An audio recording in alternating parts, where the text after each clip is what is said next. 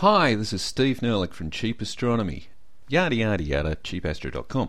Folks, for the first time, I can tell you what day it is. So, welcome to this 365 Days of Astronomy for October the 25th. Awesome. And this is the TDRS system. The TDRS, or TDRS, or Tracking and Data Relay Satellite System, is some nifty communications infrastructure that supports our presence in space. I say our in the for all of mankind sense, although it's largely used by NASA to support low Earth orbiting spacecraft, including the Space Shuttle fleet and the International Space Station. TDRS is also used to get vital science data collected by unmanned orbiting spacecraft, including all those fabulous astronomy images captured by the Hubble Space Telescope. TDRS is also used by other US government agencies for other purposes, but if I passed on any details about that, I might find there's some knock at the door in the middle and. Sir, step away from the podcast. Just kidding.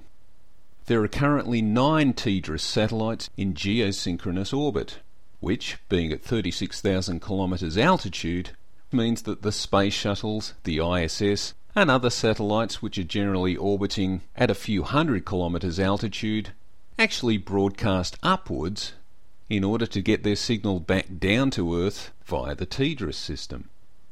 Normally, a constellation of at least six TDRS satellites are active throughout the day, which is more than enough for fairly comprehensive global coverage, so the presence of an extra three backup units is some indication of the importance of maintaining constant communications with spacecraft in orbit. The last thing anyone wants is a repeat of the Gemini 8 experience when Neil Armstrong and Dave Scott first informed Houston a docking procedure had gone quite well, only to come back on air a few minutes later with, We've got serious problems here, we are tumbling end over end.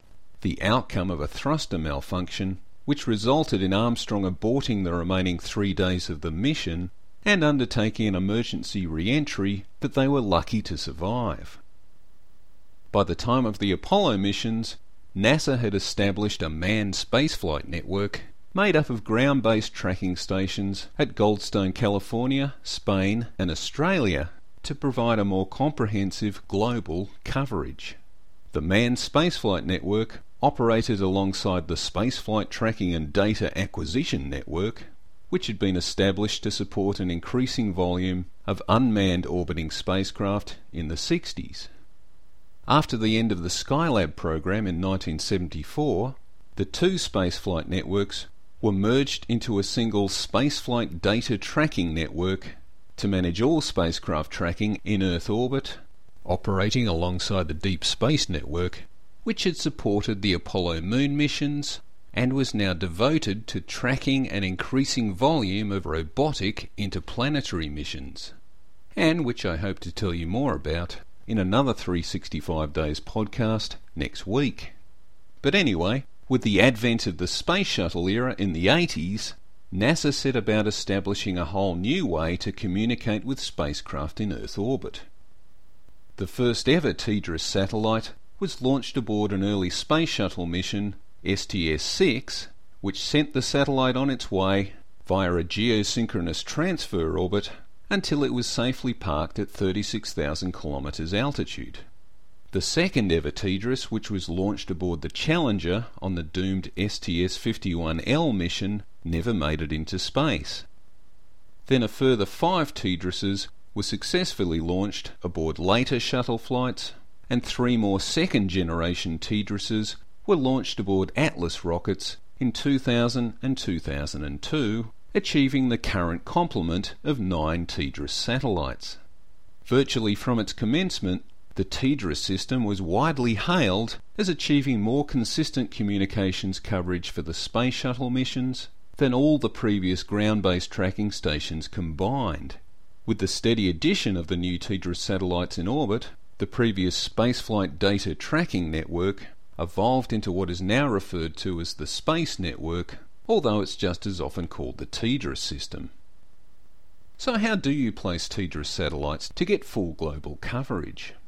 Although 36,000 kilometres might sound like it's high enough to get good coverage of the Earth with just two satellites on either side, we are talking about a planet with a 13,000 kilometre diameter, and it works out you really need at least three satellites to get full line of sight coverage. And having five or six is even better in the event of high data traffic.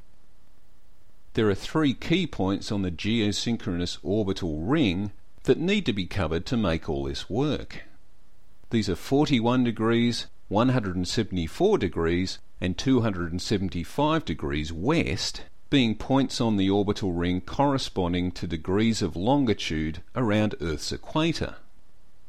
These points are just roughly 120 degrees apart because what we really need are points in the line of sight of strategically placed ground stations and it's kind of difficult to establish a ground station in the middle of an ocean. As it happens, TDRS satellites parked at 41 degrees and 174 degrees west are both in the line of sight of the White Sands complex in New Mexico, which is the main site of data relay to and from the TDRS system. The third key TDRS location at 275 degrees west used to be handled by an Australian ground based tracking station, but more recently has been managed by the Guam Remote Tracking Station when it came online in 1998.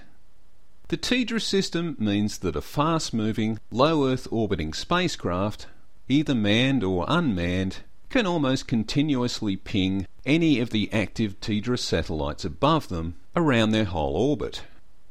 And this makes sense because apart from a few geosynchronous weather satellites, if you want to study the Earth from space, you are going to get a lot more detail from a low Earth orbit of 300 kilometres than you are from a geosynchronous orbit of 36,000 kilometres. And it's not just about studying Earth either. The Hubble Space Telescope sends data through the TDRS system about twice a day. Also, TDRS provides communication support for the US McMurdo station in the Antarctic. In fact, mentioning McMurdo leads me to telling you about yet another communications network, the Near Earth Network, which provides launch and landing support, particularly for space shuttle missions, and also the proposed Constellation program whenever that gets going.